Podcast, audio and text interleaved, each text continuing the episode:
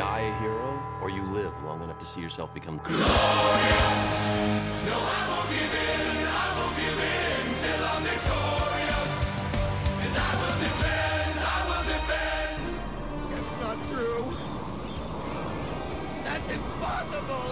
Search your feelings. You know it to be true.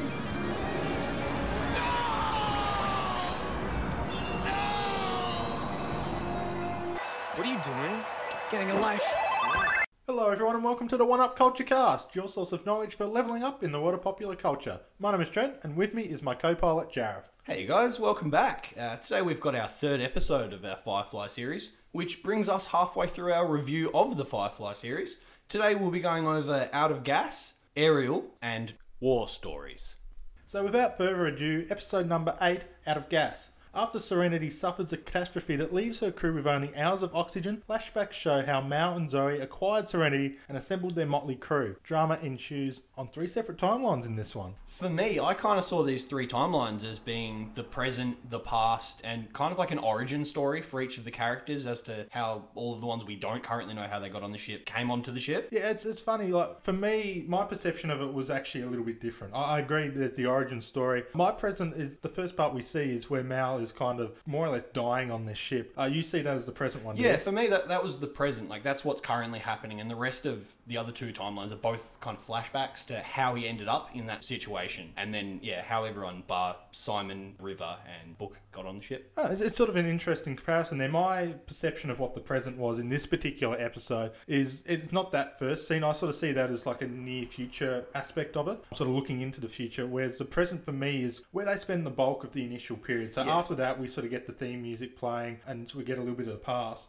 And then sort of they spend that bulk establishing how they get there. I sort of saw that as the present. Yeah, well, definitely the majority of this episode is spent in what you were saying, the present timeline. This is going to get quite confusing for us. I I feel like we need to establish like a clear cut uh, which one's timeline which? Yeah, present. Yeah. Um, oh, I think it'll become quite clear as we speak about each one. Yeah. but we'll we'll specify when we get to them. Yeah, if, it, if it's easy, probably just go chronology. So timeline one, timeline Two, timeline three. We should be able to work with that. And hopefully we don't lose you along the way.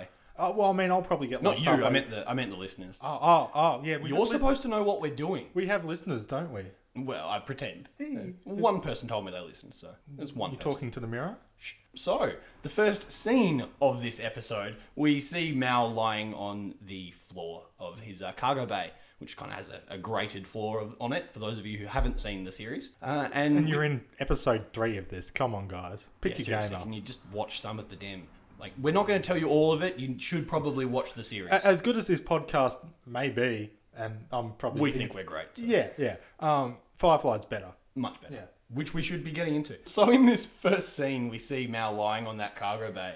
Kind of get a bit of a streak of light going across his face, and uh, this is where we slip over into what I was calling. I think we can both pretty much sit on this was the origin Yeah. uh, timeline. Timeline number one.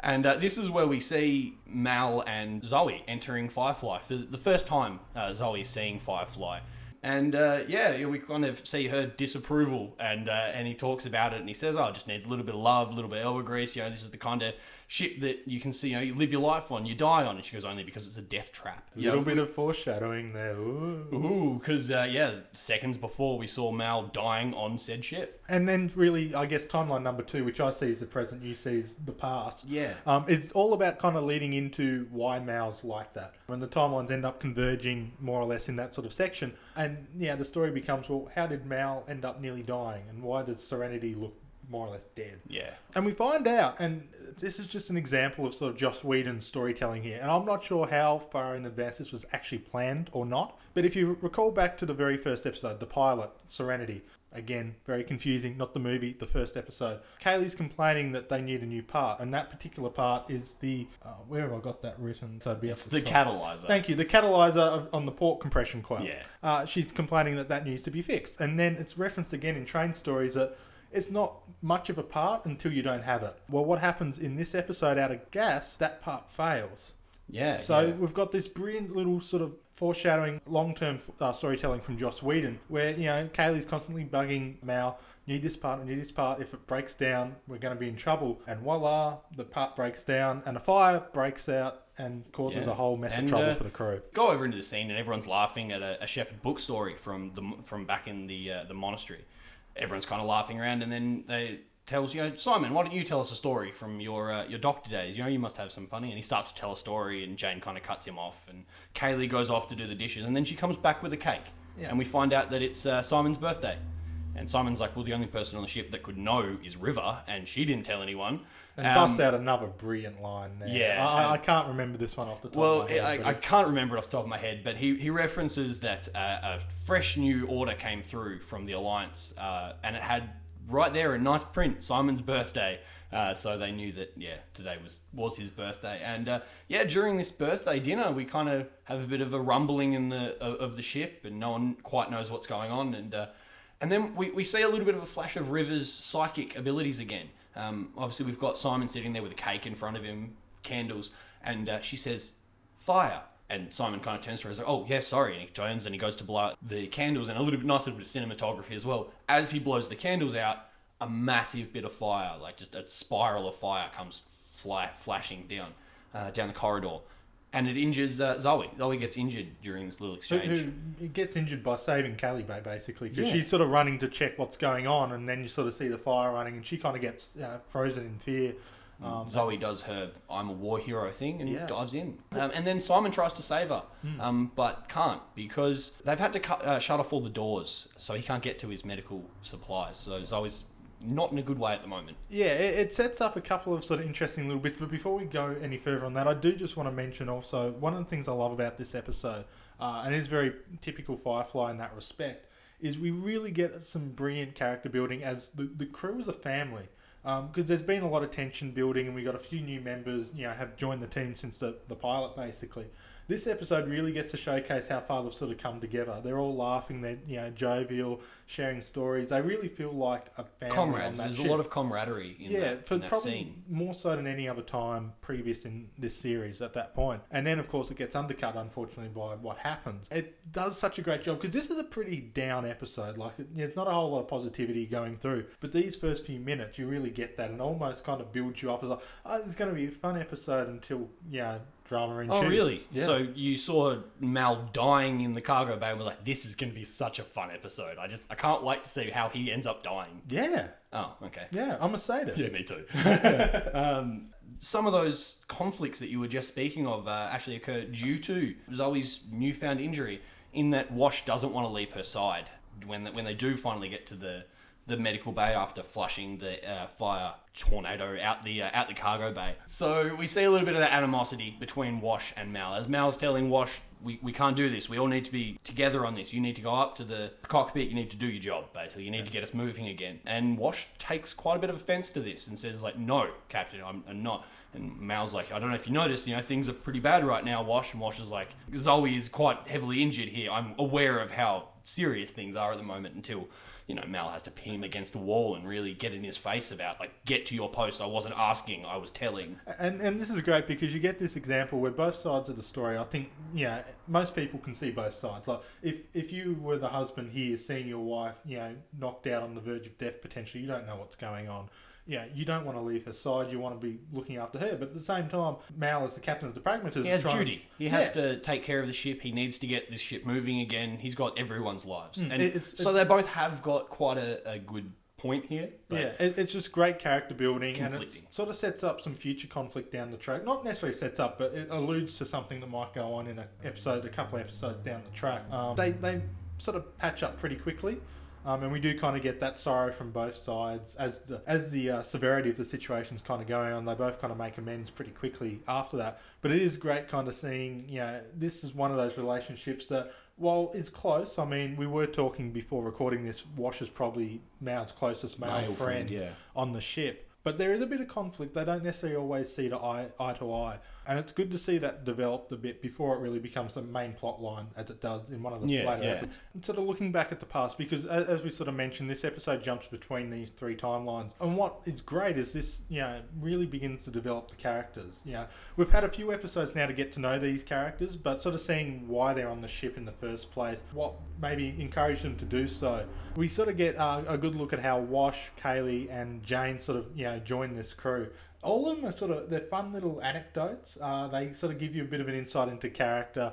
I think my favourite's actually Jayne's, but we'll, Yeah, we'll sort of yeah. go through all three of them. It starts off with Washu. It makes sense. He's the pilot. They need a pilot to fly this ship, and he's been recommended to Mal by quite a few people. Mal's keen to have him on I just board. just want to correct. Uh, Wash isn't actually the first member that they get for this for this ship. First member they get is an engineer actually.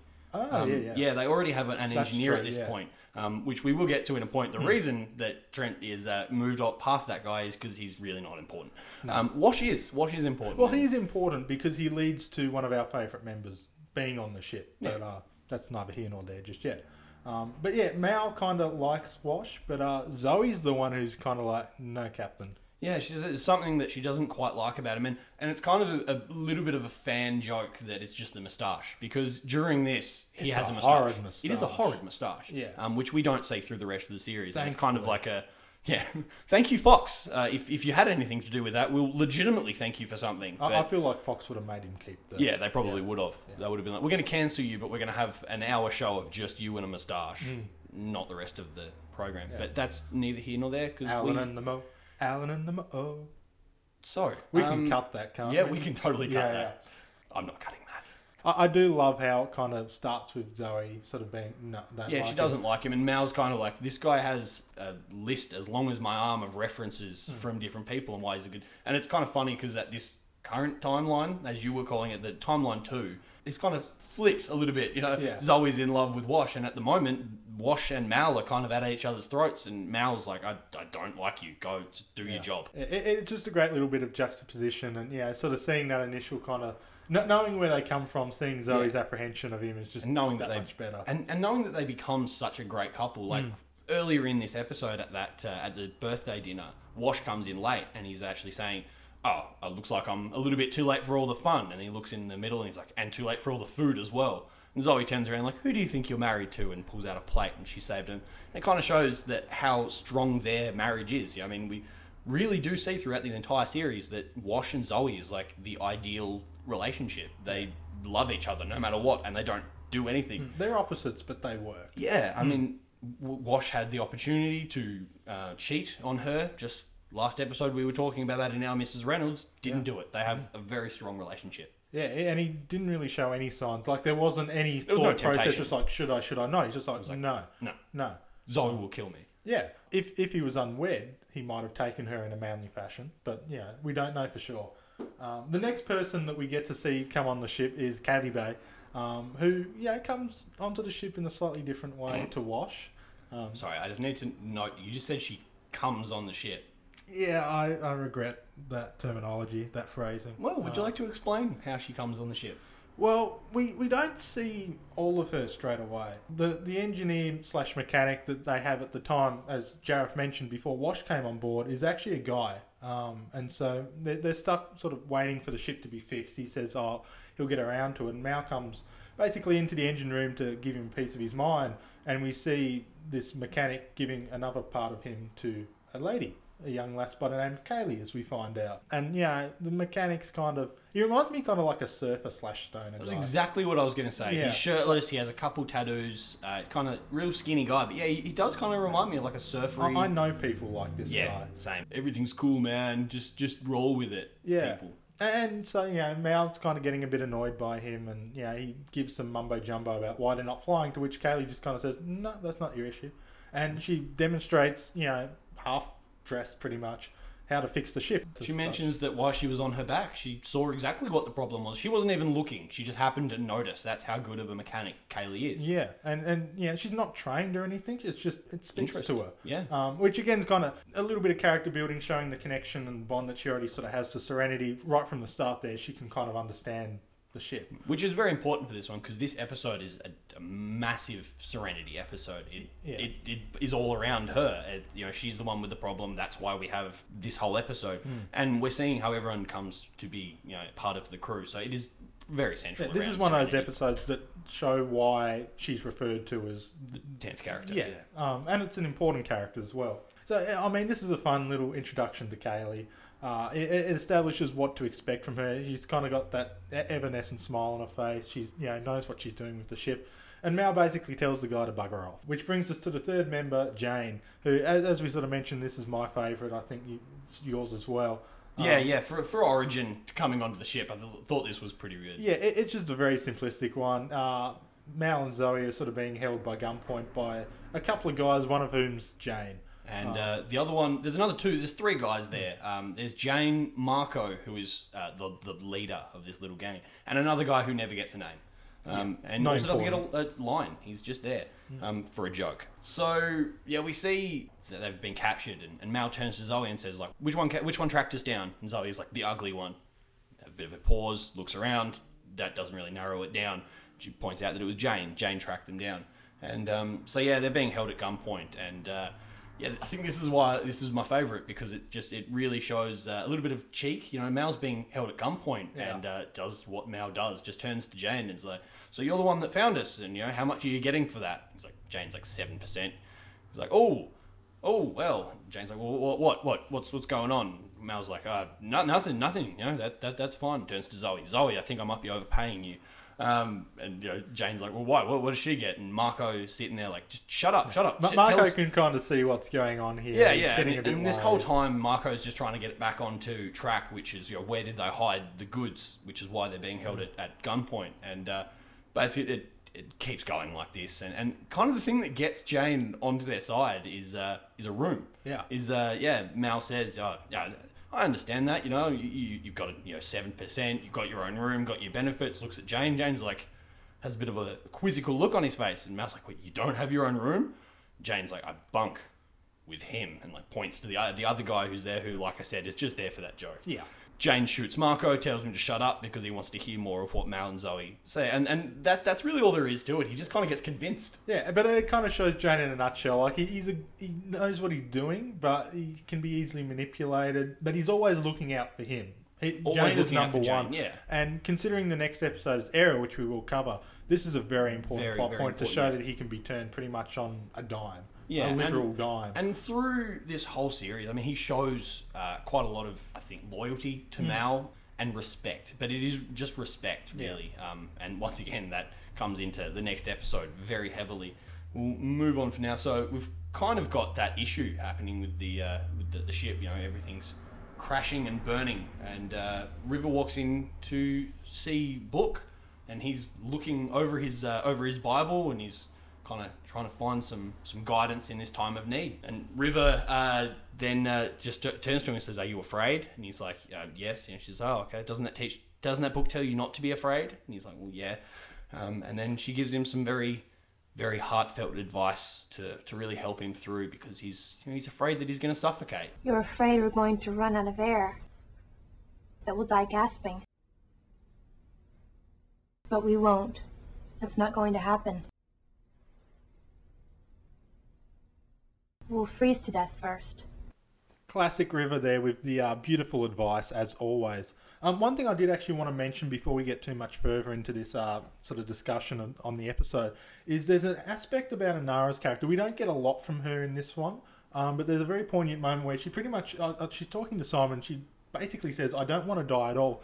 It's the way she says it that's actually quite interesting. Um, it's alluded to once or twice in the series, but it's not really covered because you know Fox decided that Firefly only needed one ep- uh, one season. Thank, you, Fox.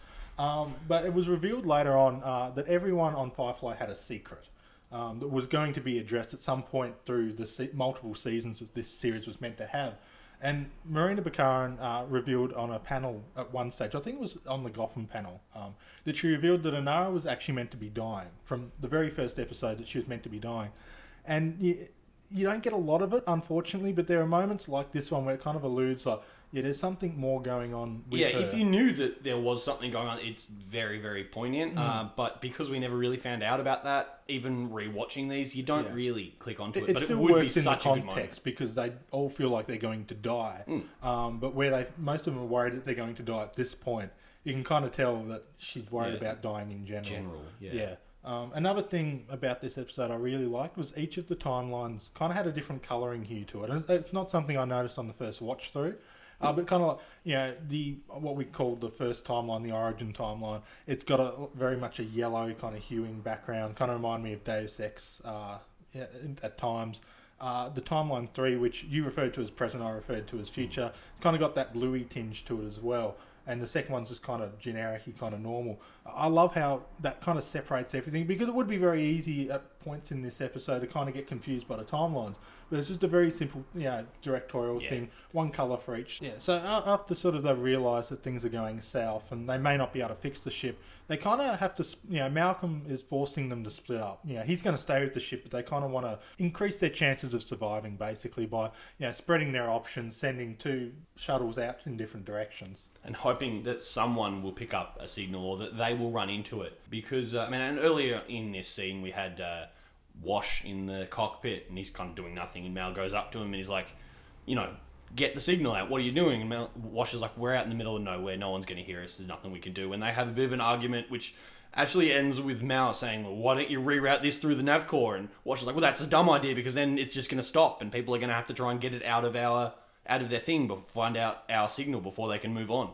And uh, they both kind of look at each other and like, well, maybe I'll do that. Maybe you should do that. And uh, so at the moment, that's our only chance is that uh, that someone's going to find them and help. Is and they that do, but you know, Yeah. it doesn't go brilliantly for doesn't now. go brilliantly, but uh, that that happens after the they've split into the two shuttles, and uh, so to split up, they they go into Inara shuttle, which is the um, her companion, her actual quarters, and in that one we've got Kaylee, uh, Shepherd Book, and Jayne, and then in the other uh, pod we've got Simon, Zoe, River, and Wash uh, flying that one. So we've got Inara flying hers and Wash flying his.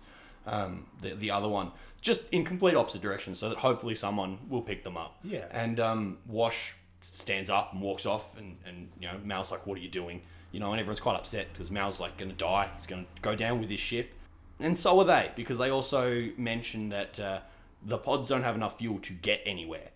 Uh, they are purely just we're going to split. We're going to hope someone finds us. And it has oxygen, which is more than what Serenity has at this point in time. Yeah, especially after they blasted some of their oxygen out, getting rid of the fire, um, and their life system, life support system is offline at the moment. Um, and Wash goes off and he sets up a little relay so that, and it's just a button that Mal has to press to let the, the shuttles know that t- turn around, come back. Fu- Funny story on that button. Actually, Alan Tudyk ended up stealing that button from the set at the end of it all and gave it to Joss uh, with the intention of if Firefly gets renewed, press that button and we'll come back. Just a cute little fact. I didn't love. know that, and that is absolutely brilliant. And I really want that button to be pressed.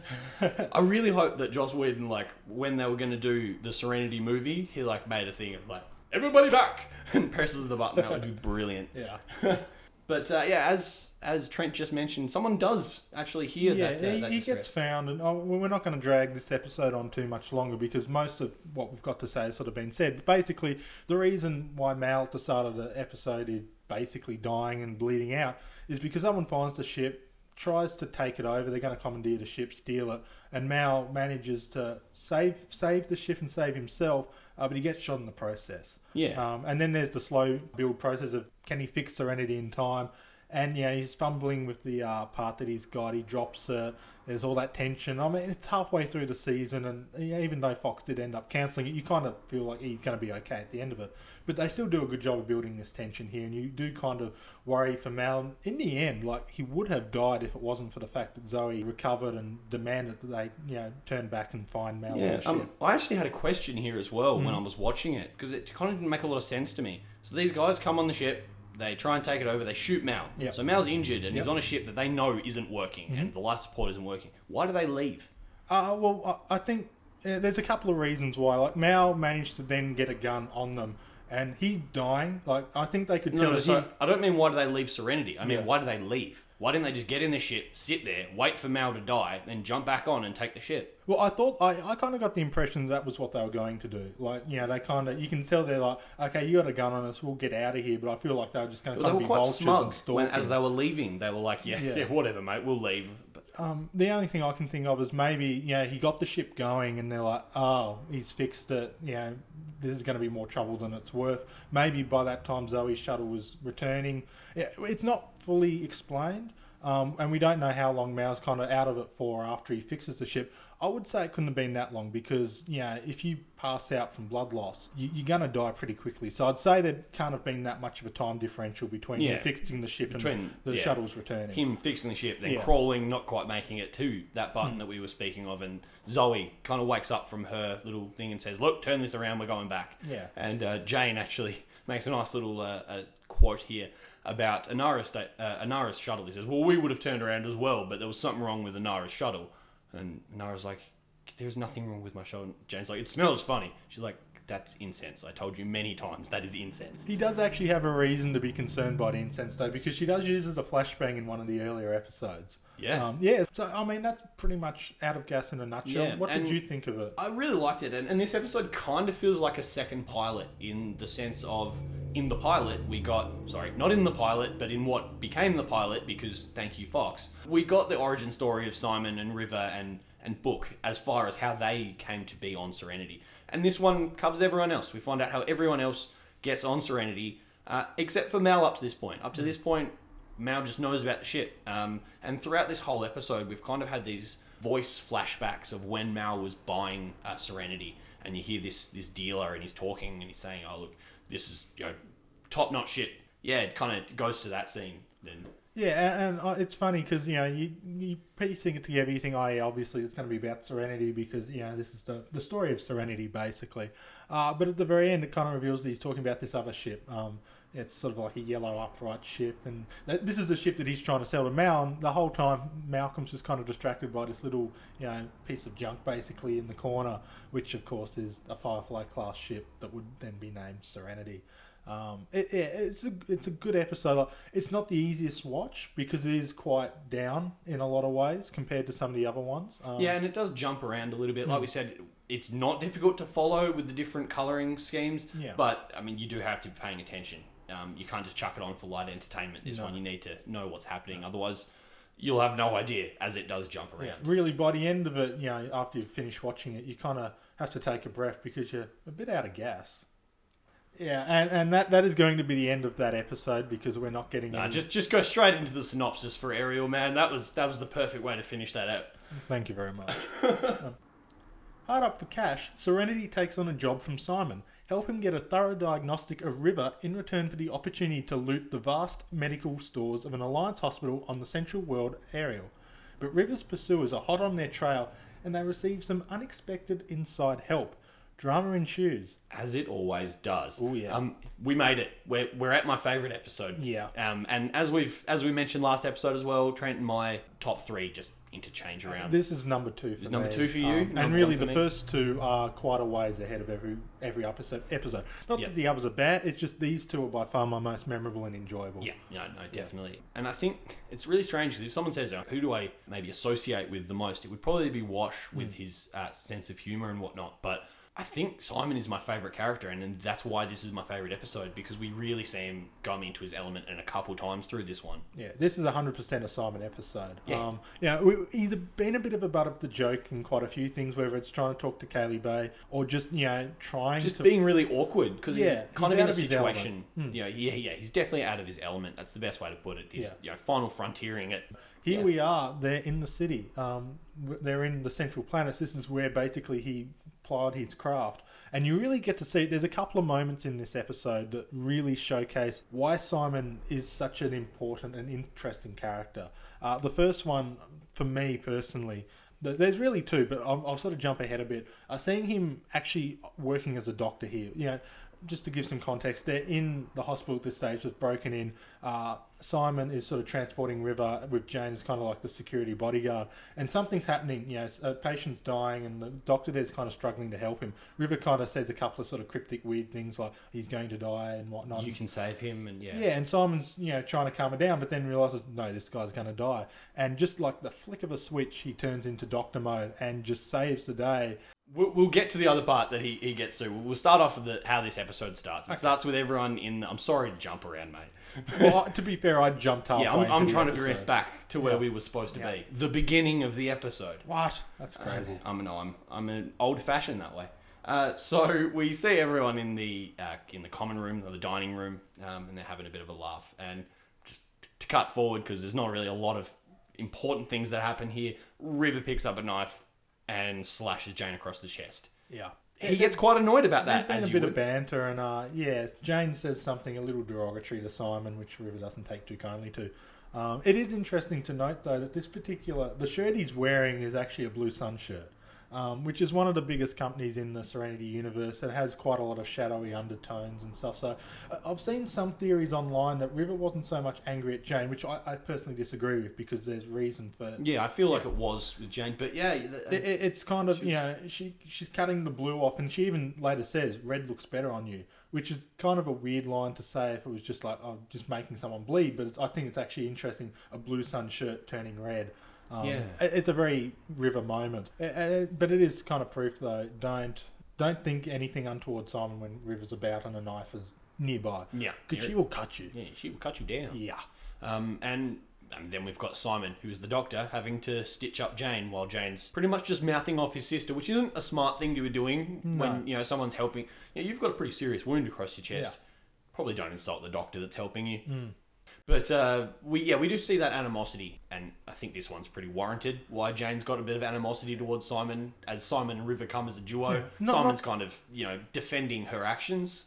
Not that I've ever been cut upon by a crazy psychotic girl, but I feel like I'd be slightly annoyed, especially if the brother was there who's meant to be controlling her. Yeah, I'd be pretty annoyed about that. Which, But, but it is kind of the catalyst that sets up the, the story of this episode because Mal kind of says to you know Simon, you need to get her under control. Simon doesn't really know what's wrong with Simon at this stage. He's kind of been he's kind of been working in the dark, and he needs to get access to a machine that can basically give him a good idea of what's going on in River's head.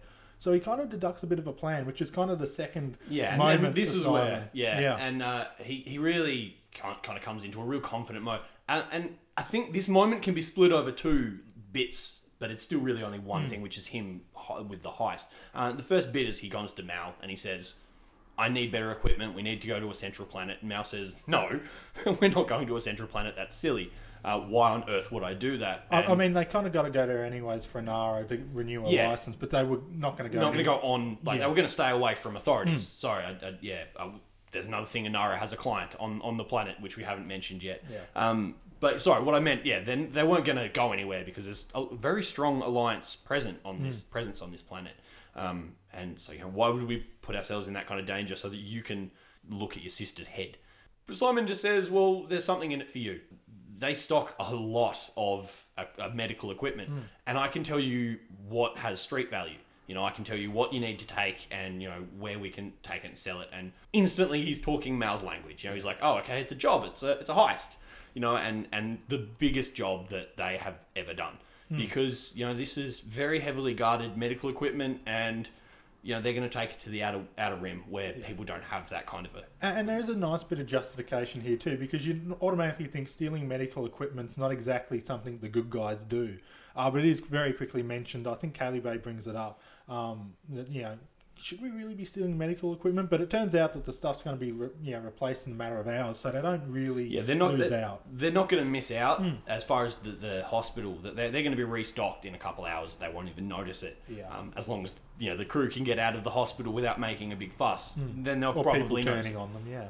Yeah, we've we've kind of setting up this this heist, uh, which is where Simon kind of comes into his own, and he's figuring out a way that they're going to do this. And uh, basically, the way he's going to do it is he's going to dress them up like they work there and, and walk in. So to do this, they need a few things. Uh, they need uniforms, which I think Jayne takes Yeah, care Jayne of. Jayne acquires, they sort of do a little bit of an on-world transaction there Yeah. to acquire it. puts the money in a vent and then someone drops the bag in front of Hmm. the vent. That's all there is to that. Uh, and they also need a ship. They need a, a medical, like a, a paramedic, an ambulance. Basically, we're seeing a futuristic ambulance, so they're ships. That's Yeah. all. That's all it is. It looks exactly like an ambulance. It's just a, a, ship. yeah. helicopter ambulance almost. Yeah, yeah. Um, and so they kind of go to a, tr- a junkyard and they're going through lots of tr- trash. Uh, and and Wash picks up a very interesting piece of uh, of engine. Yeah, and well done to Joss Whedon for sort of doing this little nod. It didn't have to be done, but yeah, Wash picks up the same part that they needed in the previous episode. So Yeah. I mean, all of Out of Gas could have been avoided if they'd done Ariel first, basically. Yeah, which is sucks. Yeah. Um, I, I mean, even if you watch it out of order, it is kind of funny seeing Wash it away and then thinking, but that's an important part. But yeah, within the context of the story, it's just kind of a cute, like, oh, that's right. You'd find Yeah. it when you're finished with it. Um, and so basically, we've got our little you know, heist here. We've got uh, and, and all this that we just mentioned is set against a montage, which is just it's heist movie 101 Oh, storytelling. yeah, it's it's definitely. beautiful, it's wonderful, and it's just Yeah, and, and you've got your classic uh, everyone huddled around the, the heist board, you know, the map, and all the little pieces going around, and they're having you know, a few jokes about Yeah. about that. So in, in this episode, we've got for for the heist, uh, we're going to have Mal, Zoe, and Jane kind of dress up as paramedics, and they're going to push into corpses. To you know, like- and those corpses are corpses, corpse eye. a murder of corpses. Yeah, murder of co- so there's there's two. It's not really a murder. A couple of corpses. They uh, they're walking with a couple of corpses, which are Simon and River. Yeah. Um, which Simon gives them some drugs so that they look like. Jayne was very excited about uh, having a dead Simon. and Yeah, yeah, he River. was really pumped about that, wasn't he? Hmm. Yeah. Um, especially seeing as he was like, if he doesn't give uh, Simon the you know antidote so that he wakes up, he won't wake up. Yeah. So that was a lot of power to put in Jayne's hands for someone who just got slashed by River. Like seriously. Yeah, but it had to be done. it did. yeah, Um, they and- clearly didn't trust uh, Jayne with the medical supplies. No, they did not. Which we kind of get because as we're kind of running this uh, montage uh, of the, the setup for the heist, we see Simon trying to teach uh, Jayne, Mal, and Zoe some kind of medical jargon so they can walk in. And um, yeah, we kind of see Jayne has a bit of trouble learning his lines there, which kind of comes into part a little bit later on when he needs to say said lines at the front desk. And they're like, yeah, we've got two corpses. And the lady's like, okay, go on.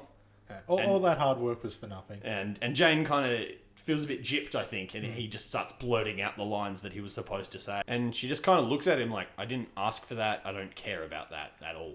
Yeah, uh, it's it's funny. Like this episode is as much about Simon as it is Jayne. It really Um, is, I mean, we've talked about Simon. It's time to talk about Jayne because Jayne betrays the crew of Serenity here. I mean, in his mind, he's betraying Simon River, who aren't really members of the crew. They're not the people that he's sort of grown up with on this ship. And, and as we saw earlier, he kind of has that issue with them now, um, which I think is why we had that at the start of the yeah, episode. yeah, he, he did get cut by, her, and he sees River as Cut deep, man. yeah, unhinged and dangerous, which she, She is, is. yeah. Um, but he feels like he needs to basically get rid of them. Why not make some money in the process? So while River and you know, Simon are recovering from being corpses, he goes and basically talks to the police and says, "Is the deal still on?" And yeah, it's sort of shown that he was planning to betray them from the start, basically. And so he helps them sort of go through. Simon runs his tests on River. He does what he needs to do. And while they're doing it, Jayne kind of says, "Okay, there's been a change of plans. We need to get out the back way." So they go out the back way. Simon's sort of gushing about how good Jayne's been, and then they open the door. Cops are everywhere, and Jayne kind of get taken as well. He's sort of going, "What's going on here?" Stupidly, he kind of believed that the alliance would actually pay him rather than just taking him in as basically aiding and abetting these fugitives. And, and we do see uh, Jayne a bit of a conscience through this. He starts to change his mind uh, as the heist is going on. He's starting to think like, oh, maybe I don't want to turn them in. It's sort of getting an idea of what they've actually done to River. It, it's really interesting to, uh, and kind of follows on from the last episode when we see Jayne's main priority is Jayne uh, and his money is what's going to be best for him. Yeah. Uh, we also had this in Jaynestown where he threw out a human body Hmm. just so that he could get away with the money. And even in Serenity, like, you know, he doesn't betray the crew, but he, he literally comes out and says the money wasn't good enough. That was the only reason he didn't betray them. Yeah, and uh, and and listening to this, you sound like oh, Jayne's a nasty guy. He's going to betray them, um, you know, all the time. But uh, he is quite loyal to Mal. Yeah. Uh, he's not loyal to Simon and, and River, as you said. He doesn't feel that they're part of the crew. And, and this is his perception of it that he's not betraying Mal by betraying Simon and River, but in Mal's eyes, he is. He is, and yeah. then Simon. I mean, we see that at the end. We'll sort of talk about that in a little bit. What what I love here too is how like Simon keeps seeing Jayne doing these things, basically trying to protect them. Like he tries to wrestle f- free and break, you know, break through. He gets stopped, but uh, when they're sort of in the interrogation room, Simon's kind of like. Oh, good job! You nearly, you know, you would have got through if they didn't have the gun or an extra couple of people. And Jayne's sitting there going, "Yeah, but I wasn't doing it for you," kind of thing. We do get to see two by two hands of blue. Yes, Um, they return, and return. the same Hands of Blue return. Um, Yeah. As opposed to Joss Whedon's original plan, where they were all going to be different members each time they showed up. which So- I would have preferred. Yeah, I, I, it's interesting. Like this could have been built as a sort of returning protagonist, uh, antagonist, um, and it kind of is still. Yeah, it, Um, it is, but it's not booked as that. Yeah. We literally have this no name character who comes in once as, you know, oh, sorry, characters, there are two of them. Yeah. but they as an entity are one character, the Hands of Blue pair. Um, it would have made them more menacing, I feel, if they were different uh, actors each time. Which is Because then you're kind of- thinking, like, this is a faceless organization. They've Hmm. Thousands. You, you have no idea who could be you know, employed by the government who's you know working against them. But now we're like, oh, it's just the same guys all the time. Who cares? You know, you can you can tell. If it was different people, I think it would have added. And, and you you mentioned it would have been sort of creepier and weirder. It's it's crazy because these two are so creepy still. They're so stoic and mm. kind of monotone that you would think that they're just boring. Uh, and in actual fact, when we see them in this episode, they kind of go up to the, the guy who's in charge of the capture before obviously the you know, the alliance was called in. Uh, he was the kind of police officer in charge, and they turned to him and said, "He's like, I spoke to him and they didn't say anything." And these two very creepy characters to look up and they're like, "You spoke to the subject?" And he's like, oh, "Well, yeah, but they didn't tell me anything, you know." And as a result, you know, he gets his brains liquefied. Yeah. Um, these guys are, are they keep secrecy very seriously. Now, now keep in mind this is an M-rated show. Like this, you know, it's not pushing horror kind of gore levels, but this is one of the most unsettling scenes I've seen. Like as they're sort of talking to this guy, and they pull out their little, you know, antenna kind of thing that they're just kind of holding. They're just, you know, talking to him, and they have the little antenna out. And slowly but surely, you start to see blood starting to seep from pretty much anywhere. Blood Anywhere could that seep it out can. from- from Ears, eyes, fingernails, nose, yeah. fingernails. And by the end, you just kind of see this guy in abject horror. He can't say anything because he's in so much pain, but you've got blood pouring from you know either side of the eyes, from the nose. It's just oh, And it yeah, and it kind of it strikes me as like a, a sound, like a vibration weapon. It kind of feels it's like not that explained kind of what it's, it's doing, not, which is good because I think you know sort of imagining what it could be. But yeah, you kind of get the impression it's liquefying Yeah, something like that. everything. Yeah. Um, but they knock out pretty much the entire alliance outpost there because you know they spoke to these subjects. But thankfully, you know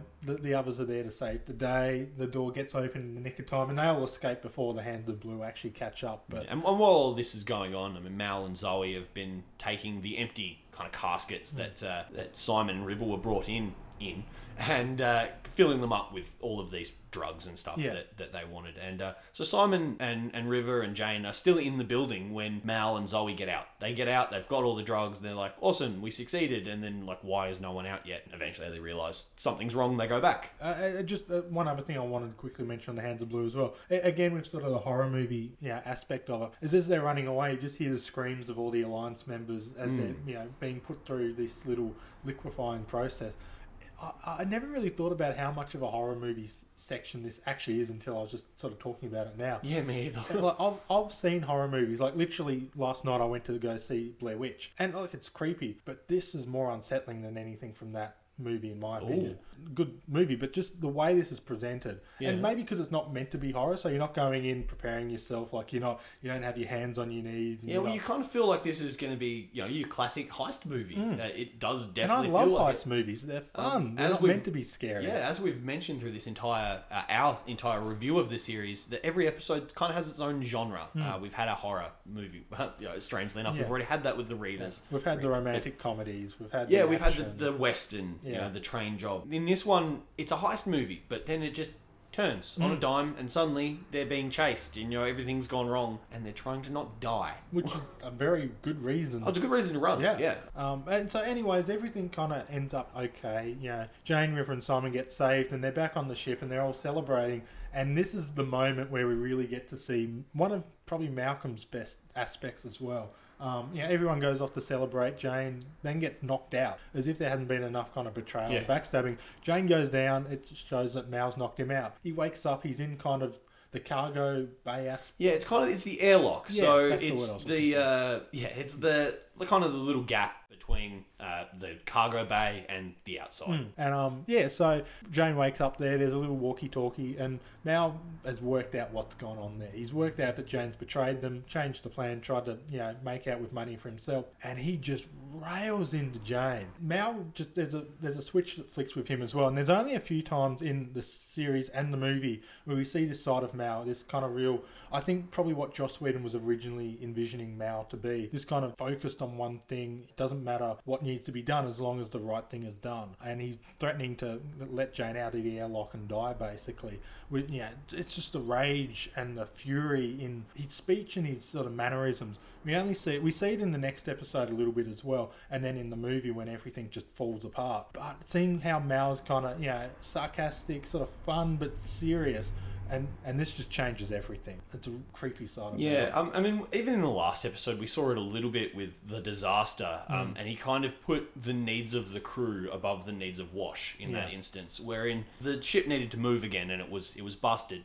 He put away that personal side and went, "I am the captain of this ship. I have a responsibility to my crew," and, and he takes it very seriously. Uh, and doesn't really care who he offends along the way, as long as he's doing the right thing and he's yeah doing it for the right reasons. And eventually, kind of lets Jayne free, um, but it kind of feels with that very much a It really feels like Mal's decided, nah, Jayne, done, you're you're gone, and and Jayne really begs for his life, which you know you, you didn't really see coming because Jayne's kind of this tough guy through the entire thing, and then yeah, he's begging for his life, like, come on, Mal, I, I, I didn't mean to betray you, and Mal's like, you betrayed someone of my crew, you betray me, Yeah. yeah, and and Mal also kind of mentions that like if the roles were reversed, he'd be the same. He's just hmm. as defensive of every member of his crew. Yeah.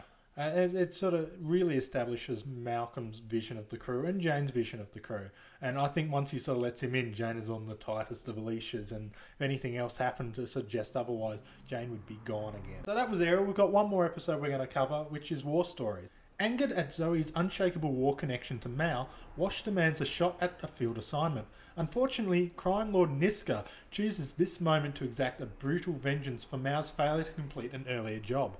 Drama ensues. That's right, kids. Niska is back. Yes, one of my favourite antagonists from the Firefly series, I've got to say. It's probably partly because he actually gets two appearances in this one. Yeah. Uh, but there's something about him, like he's brutal, he's ruthless, but he's kind of still got that old grandpa kind of feel to him. Yeah, yeah, it's kind of kind of interesting. Um, also, the accent is brilliant, and I really hope you're going to give us another Niska impression. Nain, Nain. Is That that's as close as we're going to get, isn't it? Yeah, Damn yeah. it. I, I, look, I try. I did Niska once. I'm not going to do Niska. Again. It was again. funny.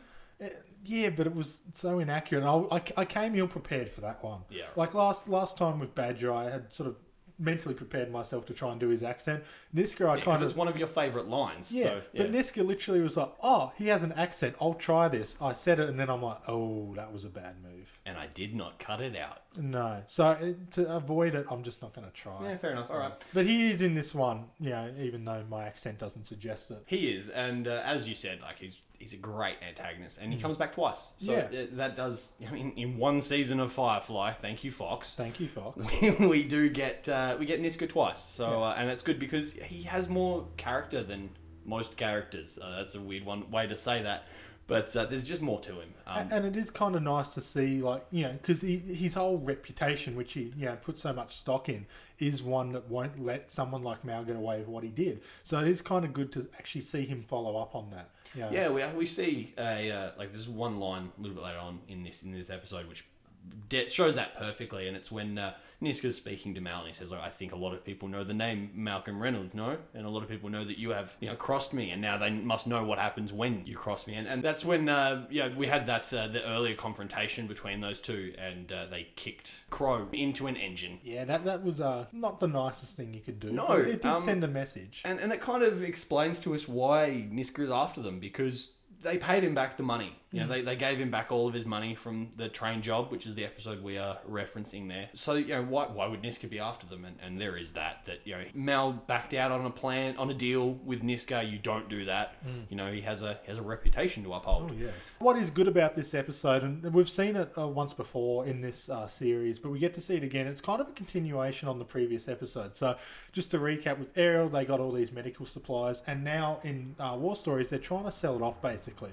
And this really starts the main sort of an antagonist outside of Niska, sort of the main issues that these guys face.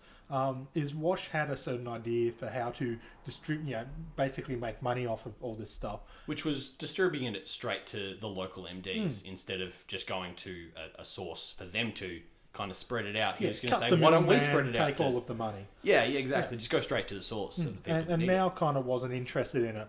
But what sort of happens was uh, Zoe said to Wash that she didn't get a chance to mention it to Mal, whereas in actual fact she did, and Mal knocked it back. And it really sort of presents the main issue here, which is Wash versus Mal.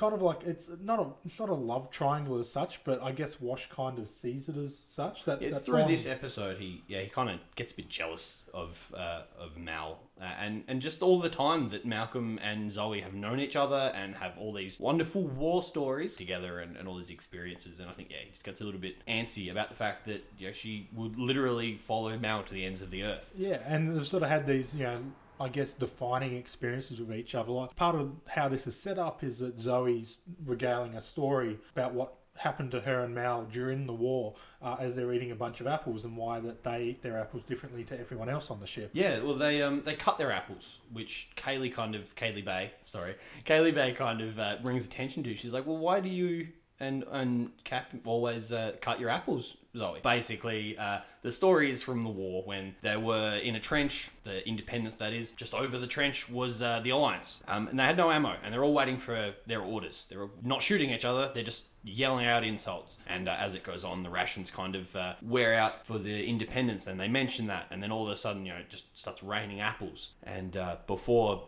you know, Captain Reynolds, who was the captain at the time, says, "Oh, don't."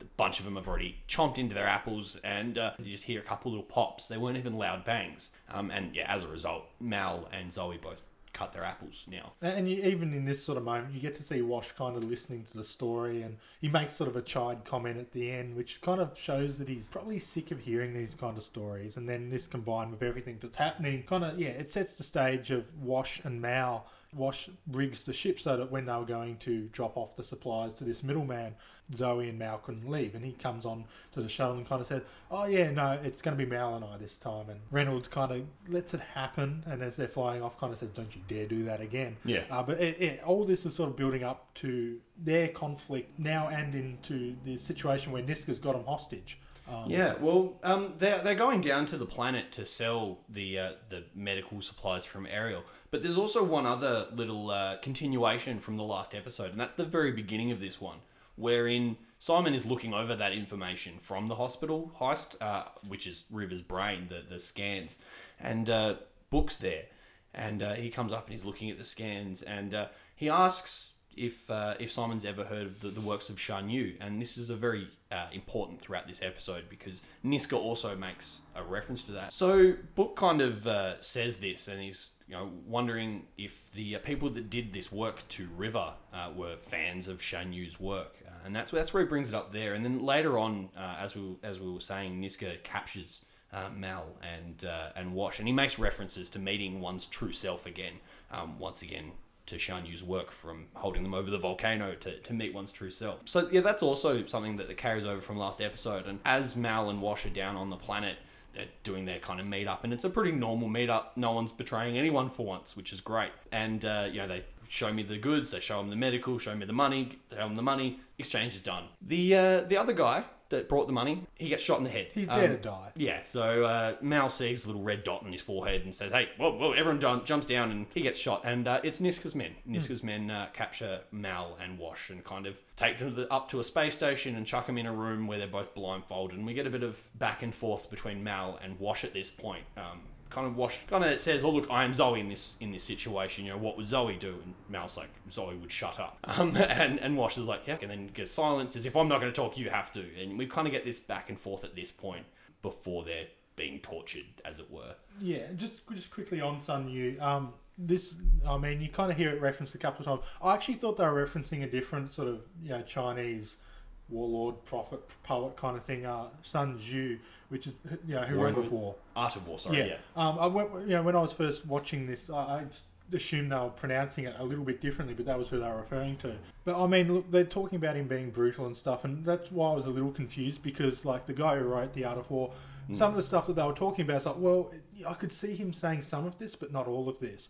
Uh, and I, uh, when I sort of realised that they were talking about a different person, Sun Yu, literally this uh, other warrior poet, I sort of had to look at some of the stuff he wrote, and yeah, this guy's pretty bloodlusty and crazy. Yeah, I did the same thing. He's, Yeah, like, uh, there was one example of where he uh, ordered 200,000 surrounding men to be burned alive, which you don't really do that and be what you'd consider a nice guy. Like a lot of this stuff that they're talking about, and I guess the references to what Niska's like, you can see why the parallels are drawn in this yeah, episode. definitely. Um, I was just about to mention that. Yeah, there, there are definitely parallels between Niska and uh, Shan Yu, and then yeah, we, we get those references from him wanting to meet one's true self through inflicting pain dur- during this time. And um, and speaking of inflicting pain, um, we've got Mal and Wash kind of tied to boards up up with Niska. At this point, we have Mal and Wash, and they're kind of attached to. They look like stretchers up on their end, really, and they've got electrodes attached to their chest, and I believe uh, on their sides as well, getting electrocuted. And uh, during this time, it's kind of interesting that they're having kind of a fight between them, um, and they're, they're just ignoring Niska completely, which was kind of funny you know, you're sitting there electrocuting them and they're ignoring completely. And every now and again, Niska just pumps up the electricity halfway through this thing. And it, it really is just Wash uh, explaining all the things we've been saying this whole time. So he says, you know, like I, I married her, you know, promised that I would be by her side in sickness and health and she would obey me. And Mal's like, she said she would obey you. And he's like, well, no, but it was implied. Um, and then the, that is the problem here, Mal. The problem is that she would obey you, but I am her husband. I am, you know, I love. I, um, and yeah, and during this time, we, we kind of get, uh, you know, Mal's like, oh, I've never slept with Zoe. And, and Wash is like, I know, that's the issue. You know, like there's that, you know, if she had, it would be over, it would be done with, there would be none of this tension. Um, and Wash kind of starts to fade out at this point um, from the torture, and, and Mal's kind of keeping him in the you, moment you can by saying, see the antagonism from Mal here isn't malicious in its nature. He's, he's doing it to keep Wash focused. kind of conscious. you yeah, know, because if he's not focused on basically arguing with Mal, he was going to drop out of Yeah, consciousness. yeah. Whereas Wash is like focusing, he's rageful, he's angry, and he doesn't realise what Mal's doing at the time. It's actually kind of fun watching the, the parallels between these two in this particular Yeah, scene. yeah, and Wash kinda Experienced starts to- Mal, but uh, in the yeah, to- unexperienced Wash. starts to fade, and, and Mal's like, "Well, I'll, I'll, I'll do it then. I'll He sleep amps with up her." his You know, yeah, yeah. Yeah. He, he suddenly is like, "Oh Lord, um, I'll do it." You know, second we get back, I'm gonna sleep with Zoe, and and Wash kind of you know, bring, brings himself back. Whi- Um, Which then leads to the, the end of this episode where uh, Mal and Zoe awkwardly lean in to kiss one another. Yeah. And Wash said we had to sleep with each Well, other to make this work. And it's, guess so. we've got to do what we've got to do. and it's so awkward and it's so hilarious. And you got Jayne walking in and sort of being utterly confused. And why wouldn't you be at this particular scene? Yeah. But uh, yeah, it was a nice little yeah. A light moment in an otherwise very dark and sort of morbid episode in a lot of ways. Yeah, definitely. The next five minutes is basically Mal and Wash being tortured, you know, Wash being sack, you know, sent back for a little bit of money, and then basically sets in motion the assault on his little space station. So, um, yeah, they decide to, you know, sort of stock up on the weapons, and initially it's just going to be Zoe and Wash because, you know, as Jayne says, as you alluded to, it's a suicide mission. Yeah, But and, and Wash has focused kind of realised what Mal did. He's Hmm. kind of like, oh, you know, Mal kept me alive on that ship. I'm going Yeah. back, and we. This is the first time we see Wash really in a a light of not being a coward. He's like, I want to go fight. I'm fighting. Hmm. I'm getting guns, and and we also get kind of another little moment of their relationship. Wherein uh, Wash says, "Would you like grenades?" And Zoe's like, "Oh yes, honey." And, and it's it's kind of funny that you know he's giving her weapons, but like that's her thing, and Yeah. she's she's loving the fact that her husband is assaulting, like going on this assault with her. Um, and you kind of see that in her, in her face that yeah, she's kind of a little bit more in love with Wash at this point.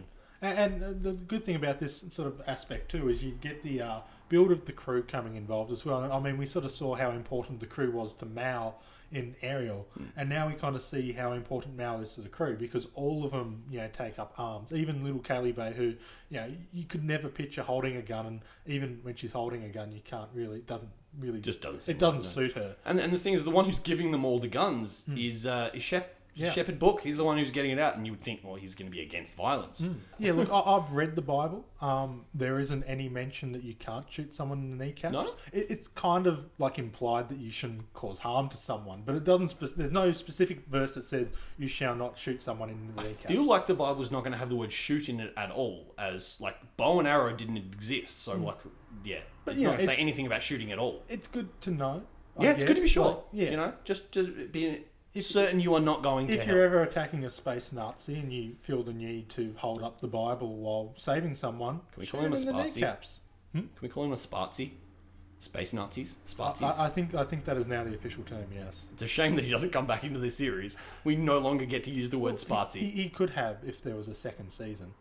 Thank, thank you, you, Fox. Yeah, you basically got three different groups. You've got Jayne, Zoe, and in a shorter sort of aspect, Wash as well. You know, isn't really afraid to do anything. Then you've got you know, uh, Book and Simon kind of holding up the second brigade, and then you've got little Kaylee Bay holding up the edge, and yeah, she literally does nothing in this episode. No. But her friend River does. Yeah, well, um, the other, although Book isn't all about the violence, we see a lot of confidence out of him at this point. So uh, after Wash has kind of somehow gotten the seals lined up on uh, these two ships, which was quite a quite an achievement, and and he says while they're going in that you know he's got everything off, and that if they show up, there'll be a, a, a blip on their radar, which they probably should ignore. Um, so yeah, they land in and they set off this alarm, and, and just as this alarm goes off, we see uh, Mal's dead. Mal died because of the, Hmm. Yeah. the torture, and uh, he gets brought back to life. And we kind of see Mal, even though he's being tortured, kind of still showing that Mal humor and just going, "Oh, if you've got company, like I, I can come back later," like, um, which is you know Mal Hmm. or to a T. Uh, and so yeah, we've got this, like you said, two groups, and we've got that confident group that go out, and uh, and although Book's not part of that group, he does kind of have a bit of an aura, an air of confidence, which Even leads earlier in the episode, when uh, Wash, no, when Zoe and Jayne are going to find what happened to, uh, you know, Wash and Mal, uh, Book comes along with him and yeah, sort of investigating the scene, and he's reeling off all this stuff, and yeah, it's had to be from a sniper, da da da da da da. yeah, laser sighted sniper underneath 50 meters, and, and you know, James kind of turns to him and just says, you know, I do a lot of shooting at the Abbey. Yeah, and, and you know, so we get that impression that you know, Wash. No, Book knows what he's doing. Of course, if you've read the graphic novel uh, Shepherd's Tale, you know, yes, he is quite comfortable with weapons. Um, but we see it again, like he's you know pulling off kneecap shots Yeah. with ease. And, See, this episode actually raised more questions about Book's past for me Hmm. than the last one, where he got uh, a, a care from Yeah, the Alliance. Hmm. from the Alliance, and we're like, wow, how did he get an Alliance care? And yeah, this one kind of shows that he's quite confident with the gun and Yeah. he knows what he's doing. Um, and it, it kind of makes you like, what? Like, wh- why is he so confident in battle? Like, Hmm. He's supposed to be a shepherd. Al- also confident with a gun is River. Yes, she is. So Yeah. uh, as you as you mentioned before, yeah, Yeah, so Kaylee, Kaylee kind of gets forced back onto the ship, and she's surrounded by guys, and three guys specifically shooting at her. And River sort of pops up and takes the gun from uh, Kaylee Bay, and basically sort of you know says that she can't look. So she has a quick look, works out where they are, closes her eyes, and turns around and basically you know I guess you could say matrixes her, and pulls off three quick shots, bang, bang, bang, and they all drop. She had her eyes closed. Yeah, it's River sort of showing okay, whatever happened to her. She has military training as Oh well. yeah, and uh, she has one of the most boss lines after it as Oh, well. yes. Yeah, yeah, it's a pretty iconic one. So uh, yeah, after she's done this nice little shooting and, and looking around, she turns back and she says, No power in the verse can stop me. It's kind of hard to argue with that, to be honest. It is. After she's just blind shot three people in Yeah. different spots. "Yeah." Oh, and as speaking of, we see uh, not speaking of at all, but we see uh, on, a, on a completely different note. Uh, similar note, Booker shoots people in the knees. He actually does, and uh, that was just kind of a nice thing. We, we actually don't see him shoot anyone and kill anyone. Um, same as we don't see Simon really shoot anyone or kill anyone either. Yeah, Um, yeah. Book really makes mention of this as well. After you know Mal's been saved. Spoiler alert. um, you know they're talking and sort of checking on Simon, saying, "You, you okay with that?" And he's like, "Oh, I've never really shot someone before." And Book comes up with one of the most savage lines. You were talking about River's great line. This is probably my favourite line from Yeah. the whole thing. He just you know casually goes up and says, "Son, I was there. I'm pretty sure you still haven't shot anyone." which is just brilliant. Like, yeah. It's, I mean, it's book being book in a lot of ways. It's, you know, cruel but fun at the same time. Uh, we actually haven't addressed Inara at all. Like, you know, Oh wow, yeah. yeah, she's in this a little bit, and it's kind of a little subplot. It's not that important to the main story, but we basically see her bringing on a counselor, and you know, doesn't really want uh, the rest of the crew looking over. No, they, You re- think- they want a, a level of privacy, um, which is also why they're coming onto the ship as well. Um, because normally Inara's uh, companion arrangements are on are on the planet. She Hmm. leaves the ship in her little shuttle, and yeah, this time the the chancellor, the counselor, sorry, Counselor, the yeah. counselor um, wants some privacy, but also from the crew. So uh, everyone's told to kind of hide while uh, Mal and uh, Inara kind of meet her. Um, Mal, because he's the captain of the ship, he's like, no one enters this ship without me meeting them. So he kind of gets a bit of a, a pass on that one. And so this snooty guy kind of comes on, and everyone's looking. Yeah, okay, that's who she's Yeah, dealing here- with. here he is, and yeah. Mal tries to talk to him, and he, you know, completely blows him off. It's kind of, oh, it's kind of weird. And then we find out he's just really like a, you know, The security- bodyguard. Yeah, and on comes this beautiful young lady, um, catching Jayne's attention completely, and then has to go off into his bunk, as he says. And Kaylee's Yeah. kind of like, oh, I know he she, she serviced, you know, female clients, but they look so glamorous together. Glamorous. Yeah, and it's just a fun little moment. It's establishing a little bit of like Inara's character and I guess the role that these companions play as well. Um, it is really a, quite a minor subplot in the main story of this because it is you know quite a serious arc about you know war stories literally. Yeah. Um, but it is a fun little thing and it is worth mentioning. Mal gets saved. Everyone's kind of happy. Uh, Niska's future isn't really addressed too much. Uh, Obviously, they were sort of leaving it open if they wanted to bring him back in a season two or a season three or season seven kind of thing. Um, but uh, overall, this is a very fun episode. Fun's not the Fun right word. episode. It's a very good episode. People blowing like half of their body blown off with apples with grenades in them, torture and cutting off people's ears. I've this already- has been fun. I've already mentioned I'm quite the sadist in this Yeah. uh, podcast. Um, but yeah, it's again probably on the second tier of the Firefly episodes for me. Um, not quite at the level of say an Ariel or uh, our Mrs. Reynolds, but definitely still a very strong episode. Brilliant character building across the board. It's an important episode when you're looking at the establishing of the characters. And yeah, the fact that it brings in a recurring character, which is something that Firefly doesn't get to do that often. It was really just her and Saffron, him and Saffron. Um, Saffron will be covering in the next episode of the One Up Culture Cast and the next Firefly episode, incidentally. Um, but we don't get too many of these recurring characters, so it is nice to see the world sort of coming back around on its axis in a lot of ways. It is, yeah, it is nice. Did you that. have anything else you wanted to add on this episode? Uh, no, I think that was pretty much it. So, in order to keep up to date with everything that's happening with One Up Culture, be sure to follow us on Twitter at One Up Culture and keep up to date on our WordPress. Uh, new articles every Monday, new podcasts every Thursday. Uh, I've been Trent, uh, I have been Jareth and, and still, he still will be. Um, thank you very much, and that is game over.